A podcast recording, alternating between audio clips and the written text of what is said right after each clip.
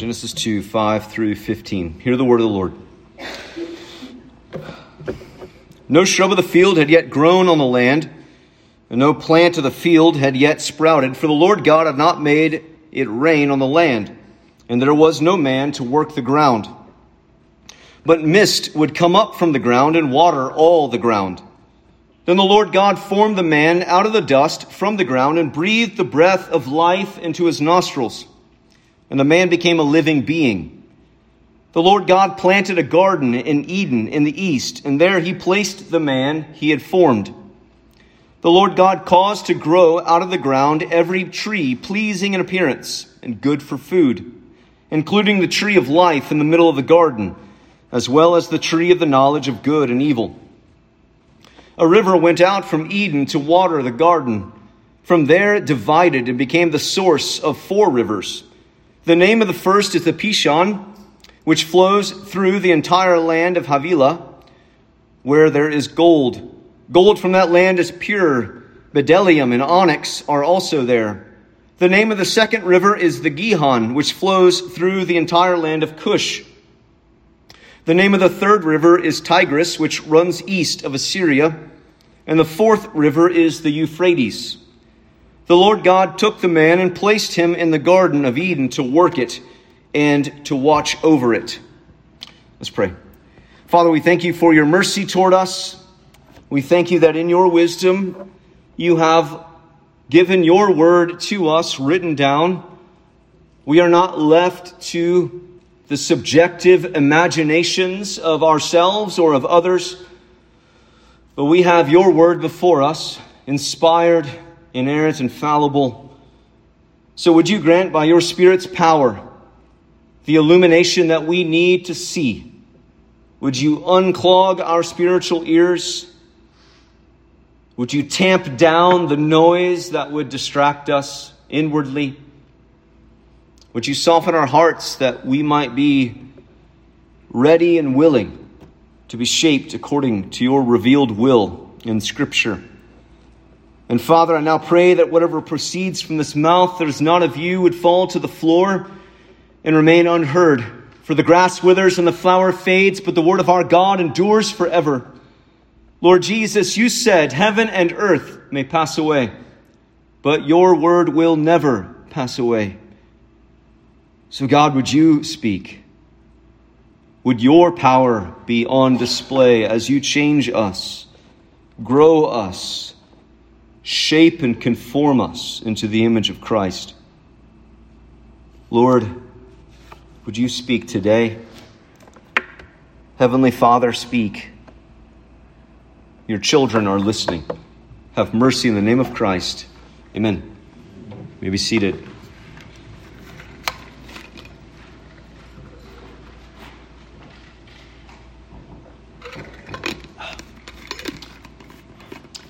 Think we closed last week, or at least a component of the closure, uh, was the inevitability of worship. And the inevitability of worship, and that you become like that which you worship. So there's an inevitability to it that because of how God has made us in His image, He's made us with the basis of His image, the canvas, of spirituality, immortality, rationality. He painted that canvas with holiness and righteousness and knowledge. The consequence of that image was would be dominion, an expansive presence, the shaping of creation. And that form of the image, that knowledge, righteousness, holiness, we know it becomes corrupted by sin. The canvas remains. There's still an inevitability that you are an immortal person.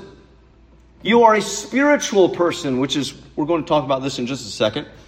You are a rational person. But when those things are no longer submitted to and serving to honor and glorify your Maker, you deploy them in various ways to justify yourself, to satisfy yourself. And so idolatry becomes idolatry becomes this willing repainting, a corruption where we take the canvas that God has given and we reshape it according to our image. We, as Paul says in Romans chapter 1, we don't worship and serve the creator, but we worship and serve the creature, the created. So that mirror where we are supposed to reflect the glory of God, we begin to reflect anything and everything else. And thus we lose who we are. But as image bearers, this inevitability of worship shows up in how God creates men and women, how He creates them, where He creates them, and to what purpose He creates them. And that's kind of what we're going to look at this morning. That as image bearers, we are called to be worshipers who shape all of life for the glory of God. We see when, so let me kind of unpack maybe a, a, a difficulty that some people have with Genesis 1 and Genesis 2. Uh, if you watch the History Channel too much, or maybe the Discovery Channel, they're going to kind of, or, or if you were to pick up a, a critical commentary of Genesis, they would say that there's two different uh, creational accounts here. You have Genesis 1, that one editor wrote Genesis 1. This is what I learned in college. Uh, one editor wrote, or so, one person wrote Genesis 1, another person or another editor came in and wrote Genesis 2, and they just kind of got squished together. That's not, that's not right. Okay? Uh, and it's really doesn't really uh, uh, go along with what the evidence that we have in the scriptures. Genesis 1 is the creation of the heavens and the earth, and really the ordering of the chaos, where God makes distinctions and He shapes and He puts things where they are. He creates light and dark and land and sea and sky and land, whatever else, right? He creates all these things. He says, morning and eve, evening and morning, there's day, and He sets these distinctions and creates order. An order that would be necessary, a, a structure, a template, a scaffolding upon which He would paint I guess I'm just into art these days, where he would paint his beautiful work of creation and ultimately, in time, his work of redemption. And what you have in Genesis 2 is not a contrasting, it's not a different creational account. You go from um, a telescope to a magnifying, magnifying glass or a microscope, telescope to a microscope, where, where God zooms in in the inspired literature of Genesis, God zooms in to the creation of Adam and Eve. He zooms in to the sixth day and says, This is what I did, and this is why I did it. There was no shrub of the field, no had yet grown on the land, verse 5, and no plant of the field had yet been sprouted. That God creates in coming up to the creation of humanity, of men and women, oh, that there seemed to be a, a potentiality in creation. That creation was on the cusp of something, and what was needed was someone, as the scripture says, to, uh, there was no man to work the ground. There was no one to cultivate it. That there was an intimacy and an um, intricate relationship between the creation of men and women, man and woman, and what creation was designed to be. So while humanity must be seen as distinct from creation, there is a dependency upon creation, both for us, right? We need the sun and the moon, and we need the, the air and all the stuff, but creation also to be what it would be to be everything that God had designed it to be. God designed creation to need the hands of men and women to cultivate it, to shape it, and to ultimately expand what we see in a minute in the garden. So there's this capacity latent, both the capacity in creation to become something more, right? It hasn't, there's no shrub yet, there's no plant of the field, nothing sprouted, there's no rain yet, because there's no man to work the ground.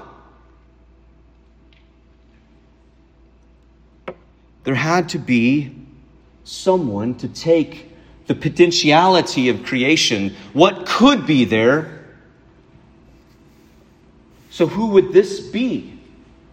Well, the very representative of God.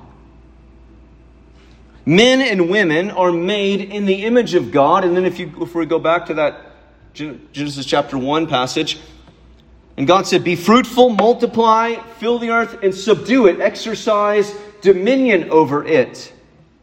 And that dominion of image bearing worshipers would help and make creation, would extend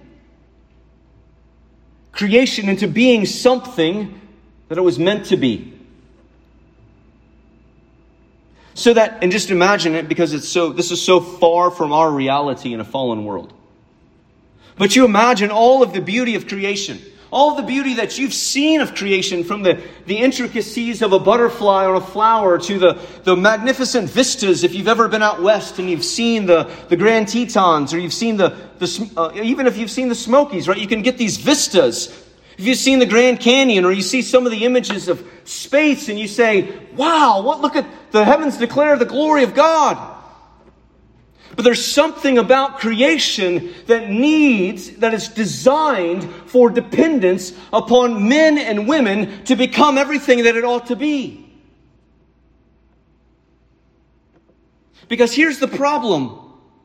If we're created to exercise dominion, to, to subdue the earth and help it become what God would have it to be, and if the form of the image of God is corrupted and yet the basis remains, if the picture is corrupted and the canvas remains, that means that we still have the capability of dominion. We still have the capacity to subdue, but we no longer bear in the same way the uncorrupted image of God. And so we still exercise dominion, but in exercising dominion, we exercise fallen dominion. So simultaneously, we see it and later on in the book of Genesis, and we see it throughout human history. The great capacity of people to build things, create civilizations, establish culture, develop the arts and poetry and all the things that humanity does. Develop the technology where you could pull out your phone and FaceTime somebody in Uzbekistan or something this morning. I don't know anybody in Uzbekistan, it just came to mind. But you have these wonderful things that because of what how God has made men and women, we've made all of these advancements.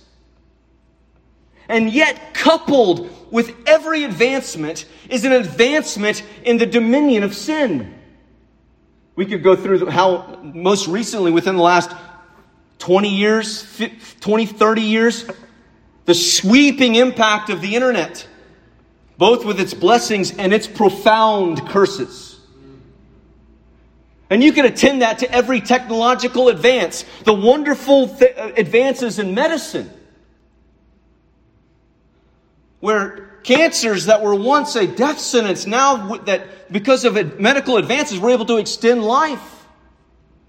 And yet, some of those same advancements are used or deployed to destroy life in the womb. And in some places of the world, to destroy life at the end of the, of the last season in euthanasia. Do you see this exercising of dominion? There's a, there's a capacity to create culture and there's a capacity to create civilization. And yet, because we are doing, we, have, we haven't lost the ability, we've lost the ability to do it unto the glory of God. And so, mixed with all of these, mixed with all of these, this grand capacity, we see this extension of wickedness God created humanity for this capacity for dominion, but not just a capacity for dominion, but a capacity for worship. And the two are interrelated. And this is where we go afoul. Because fallen humanity in our sin, we worship and serve the create the creature rather than the created. I mean the, the creature rather than the creator. We worship and serve that which is made rather than the maker. We don't exercise our cultural development or civilization development. We don't exercise our art, our poetry, our painting, our engineering, our medical work, our research, our English literature studies, our French literature studies, whatever you're into, because we don't pursue those things for the glory of God, our exercise of dominion ends up corrupting while advancing, rather than stewarding creation up into everything that it could be. Now, I know this, uh, this is a, I say this a lot, this is a thick layer of peanut butter. So I hope you followed me so far. God gave us the mandate for dominion. Dominion means we develop culture, civilization, structures, and made ultimately we should have done this for the glory of God to demonstrate His wonder, His glory, His order, His structure. And yet, because we have failed at the point of worship, we do this, we continue to do it because we can't do anything else. It's inevitable that people get together, they make culture. It's inevitable that they make language and they make written things and they make these advancements. It's inevitable because of how God has made us. And because of our worship problem, we do it in service. Oftentimes, at least in an intertwined within it, in the service of darkness. So, how do we know that God made man with a capacity for worship. And again, worship and dominion go together. The Lord God formed the man out of the dust, verse 7, from the ground and breathed the breath of life into his nostrils. Distinction. Adam receives the breath of life. This is distinction. Nothing else is said to receive this. And the man became a living being, became a spiritual being. He receives the very breath of God. This moment is mirrored with Jesus and his disciples in John chapter 20. After Jesus' resi- resurrection, I almost said resignation. That's not like real. I resign here. Uh, after his resurrection, he goes to his disciples, excuse me, he, he breathes upon him, He says, Receive the Holy Spirit. As the Father sent me, so I send you. Receive the Holy Spirit. There's a, a mirroring here. Why is it significant that you receive spiritual life from God, that you're created as a spiritual being? Well, that's how God tells us to worship. John chapter 4, verse 23, where this is Jesus interacting with the Samaritan woman at the well. If you remember this story. Uh, but an hour is coming, Jesus says, and not, is now here when the true worshipers will worship the Father in spirit and in truth. Yes, the Father wants such people to worship Him. God is spirit, and those who worship Him must worship in spirit and in truth. God is spirit.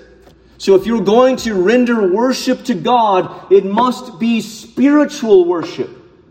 So there's a sense in which, and I don't have the glasses to tell me, but there's a sense in which there are some here this morning who have truly worshiped God because they've rendered spiritual worship in their spirit, they've identified that God is most, wor- most worthy. They've attributed to God all glory in their souls as they sing and as they pray. And even now, as you hear the word of God preached, there's something that's, you're, you're, you're giving spiritual worship, and yet there's some who are doing the exact same activity, but they're not doing it with a spiritual awareness, a spiritual awakeness, that are just going through the motions and are not actually rendering true spiritual worship.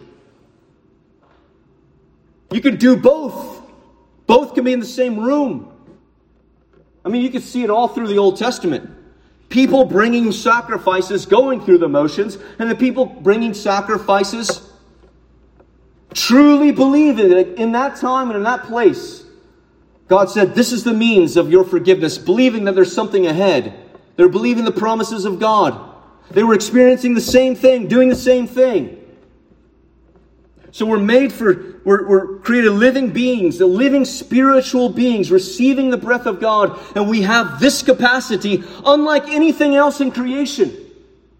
Because God is spirit, we are given a, a spirit, a soul, in order that we might render true worship to God.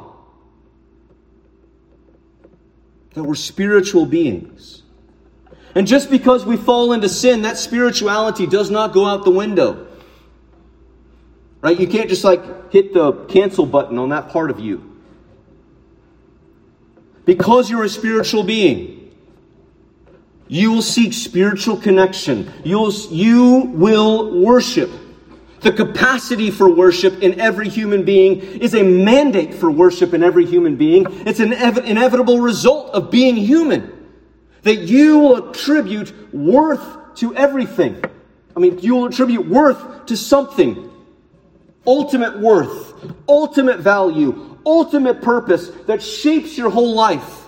It's interesting that the word ship, like wor- worship, is related to the word shape.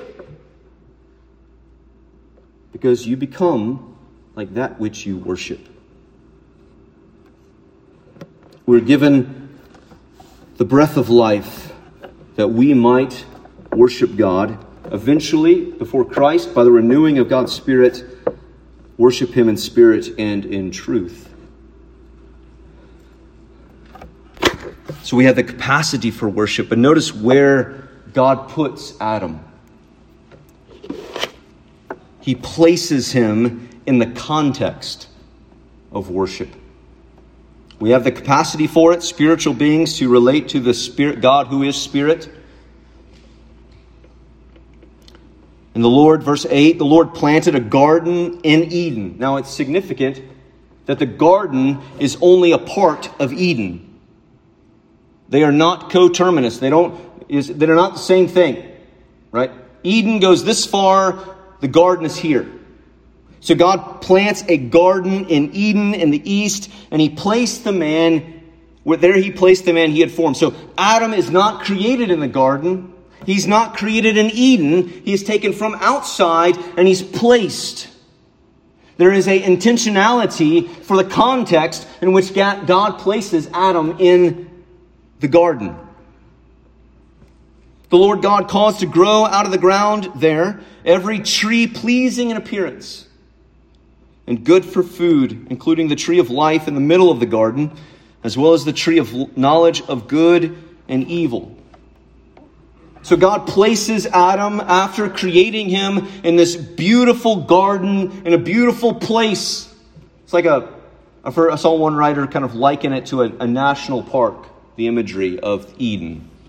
A beautiful, uncorrupted sanctuary.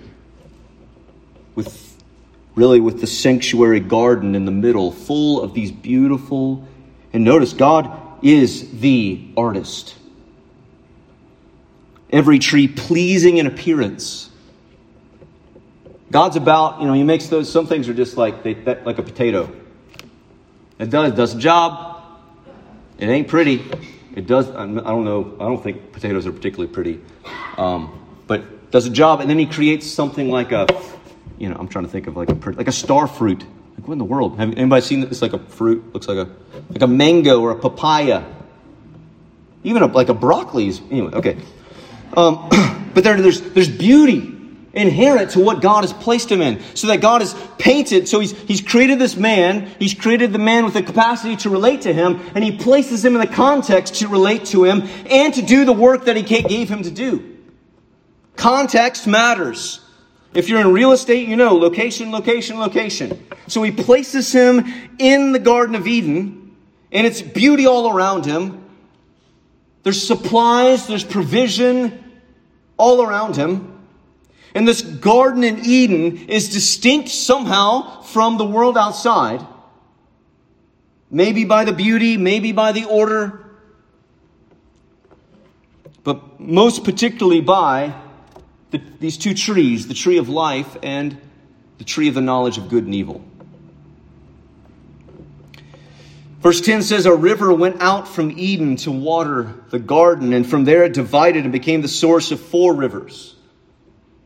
which direction does water run? Down, downhill. Golden gold stars for everybody. Gravity is still a thing. Still a thing before the fall. So we get the sense that Eden is, is, is an elevated, it's the headwaters of these waters that flow out to bless and provide fertility for all the world. So God from Eden is, has this reservoir that's pumping out life-giving blessing, life-giving water to all of the earth. And he places Adam right at the center of it as a worshiping image bearer. You get, are you getting the picture? This beautiful elevated park with a garden in the middle of it here is God's abode with humanity, right? He walks in the cool of the garden there. He's intimately related to Adam and Eve there.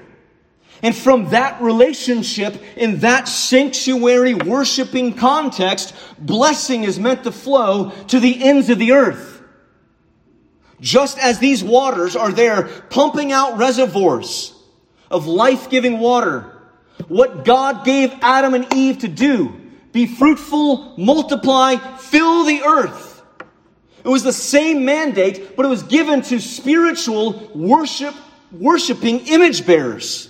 So that as they give birth, as they multiply, as the nations are made, and as the borders of the garden and as the borders of Eden grow, so the blessing and the sanctuary of God would grow. And this is the root of dominion. The root of subduing all of the earth isn't that we would somehow like justify the ways that we abuse the environment, that we would justify slash and burn farming or whatever fracking is, you know, like that we would we would justify all these things. No, it is that God has given to men and women the job as worship, with the capacity to worship and the context of worship to extend the spiritual blessing of God that Adam, in his innocence, without sin, with original righteousness before God, if he had taken, if he had walked with God, been obedient to the law that he knew, taken from the tree of life rather than the tree of good, of the knowledge of good and evil, he would have sealed himself and all of his posterity, all of us coming after him in that state of innocence. So that the, that humanity and the earth creation itself would blossom into everything that God intended or designed it to be.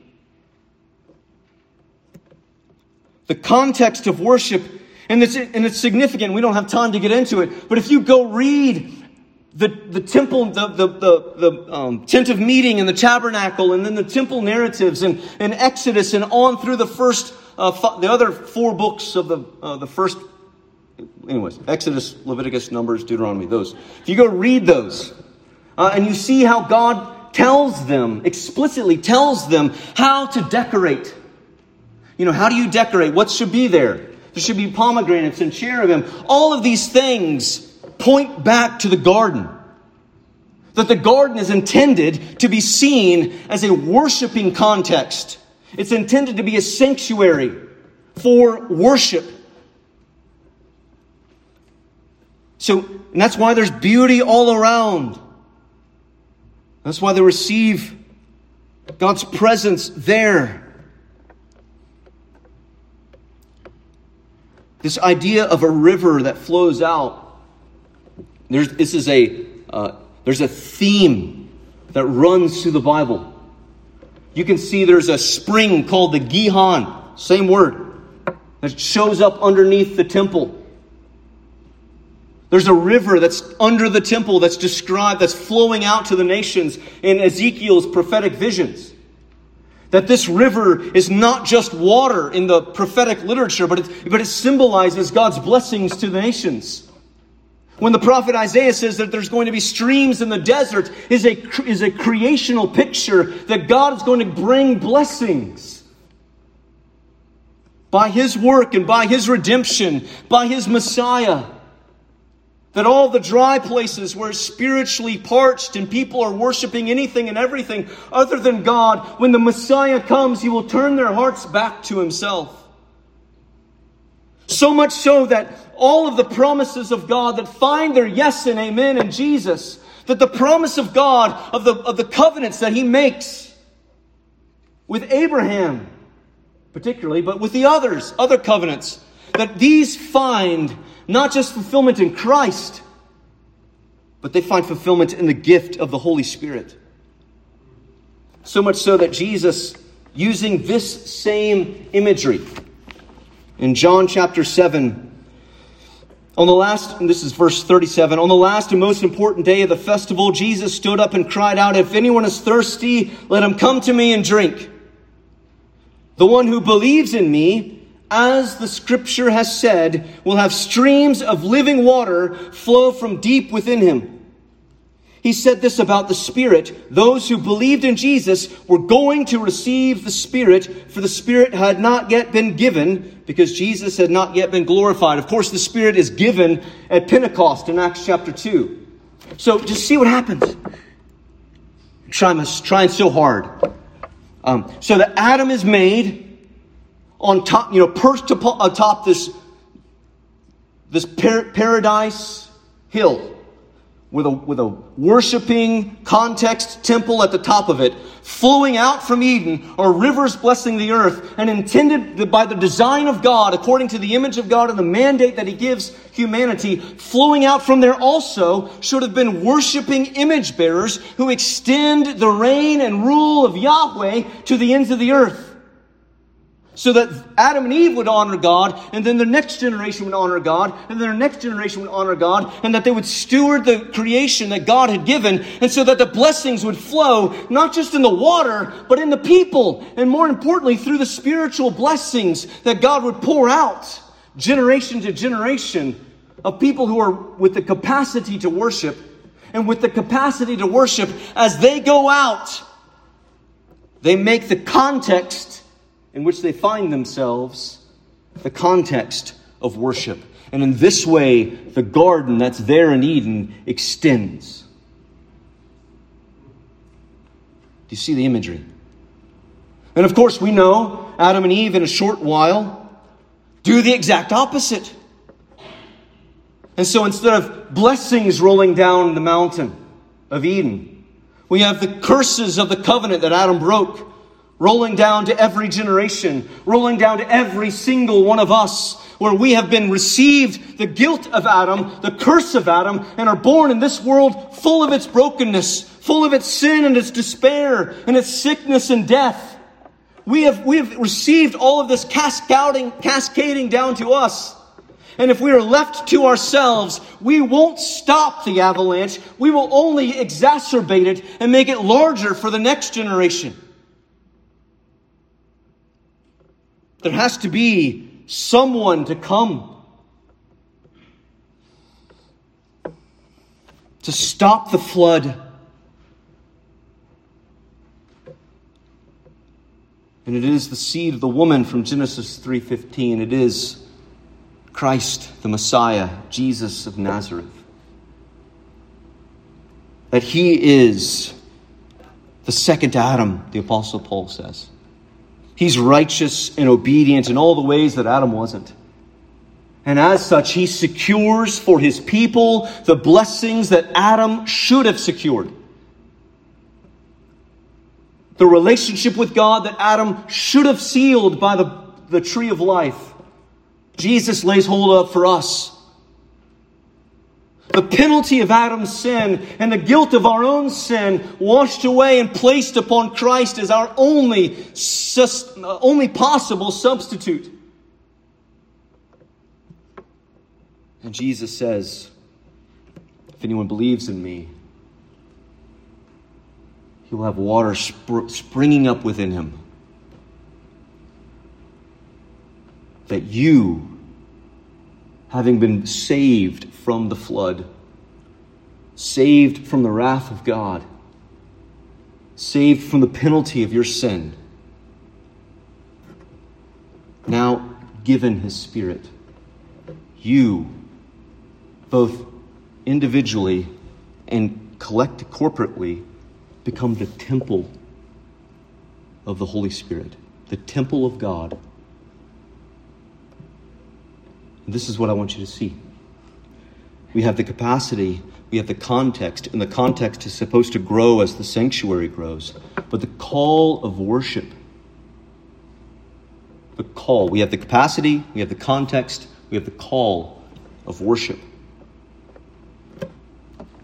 Is that as these rivers flow out to bless the nations, so ought spirit indwelt believers pour out the gospel blessings to the ends of the earth until Jesus comes. That you have the Holy Spirit. You have the capacity for worship. You've been born again and renewed in order to truly worship. And now the context of worship the context of worship is God's world. So that the call, the command to Adam is not substantially different in essence of Jesus' commission to his apostles in the Great Commission. Go and make disciples of all nations, baptizing them in the name of the Father, Son, and Holy Spirit, teaching them to obey everything that I have commanded you. And lo, I am with you always even to the end of the age. Behold, or lo, I am with you.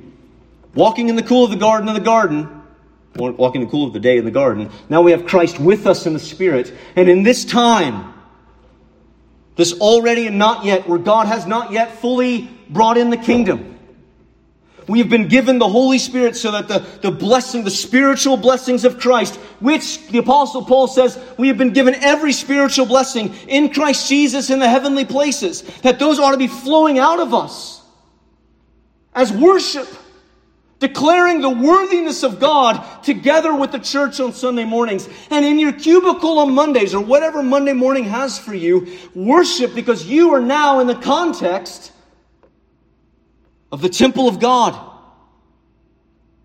Because you are the temple of God. And it is now imperative upon you, wherever you find yourself tomorrow, that you bring the, you inherently, inevitably Christian, born again, spirit indwelt Christian, it's inevitable that you bring the presence of Christ with you. The question is, will you really? Will you really bless the really cantankerous coworker that you have? Will you try to bring light and joy to the curmudgeon down the hall? Would you listen with patience when your boss is railing at you about something that you didn't do? Or will you feel that need to well up within you and defend yourself angrily? Will you seek to serve the outcast? Will you seize the opportunity to speak the message of Jesus? Will you seek wherever that is? to make it a context of worship. That wherever that is, whether it be your home, your workplace, food line, the post office, that you would make it because you are there, and because you are there, the presence of God is there, and it ought to be a context of worship. Now, not everybody's going to get it, but you have the Spirit bubbling up within you to pour out the blessings of Jesus in word and in deed, in your life, your attitude. Until finally, this promise the knowledge of the glory of the Lord will cover the earth as the waters cover the sea from Habakkuk 2:14. That that will be realized at the end of the day. When you see the new heavens and the new earth and there's a new Jerusalem. And this new Jerusalem is the, the makings of everything that this first beginning ought to have been. Everything that the garden there on Eden's, Eden's mountaintop should have been, the new heavens and the new earth and the new Jerusalem is. We have no more need for a sun, for the glory of God will be our sun. We will walk on streets of gold. You talk about a cultural development. Crystal sea and streets of gold. We will dwell with God and God will dwell with us. There will be no more sickness and no more sorrow and no more sin and no more death. This, was, this was the design of the Garden of Eden. And yet God allowed the fall. Sin came in in order that he might demonstrate the triumph of his son over the wickedest power of hell. So that Christ would receive all glory and all praise. So at that day, when the head of the serpent is finally fully crushed and the body has quit its wriggling, you cut off the head of the snake, it still does its wiggling. In a lot of ways, that's what's going on right now. That's another sermon. When we see the full demonstration of the victory of Christ, we will worship because we have the capacity for worship. We will be in the eternal context of worship, and we will have seen the call of worship fully realized. That there would be a worshiping people from every tribe and every tongue, and every people group gathered in as the bride of Christ living with Him for eternity. So the question is what is your worship? If it's inevitable, what are you worshiping? What are you declaring to be most worthy? Because that thing that you are declaring to be most worthy is a thing that is most greatly shaping you. So I think a, a great deal of the failure of Christian discipleship has been the failure of Christian worship not in the sense of worship services, but of Christians declaring the worthiness of Jesus above all.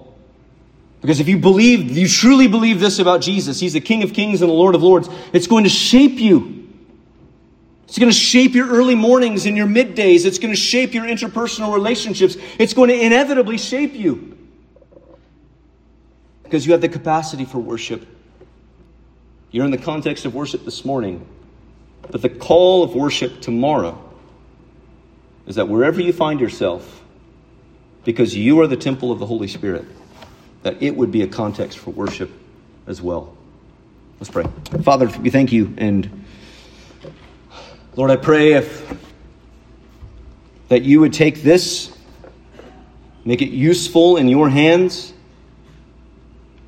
for your ends in these hearts these lives. I pray that by your power and your word, you would transform us into true worshipers, declaring the worthiness of Jesus on Sunday mornings in song and in prayer and in the sitting under the preaching of the word, receiving the ordinances of baptism and the Lord's Supper, but throughout the week that we would be worshiping people, that our homes would be little sanctuaries, and our desks at work would be little worshiping sanctuaries, that we would be ever abiding in Christ and abiding in Him, we might bear fruit.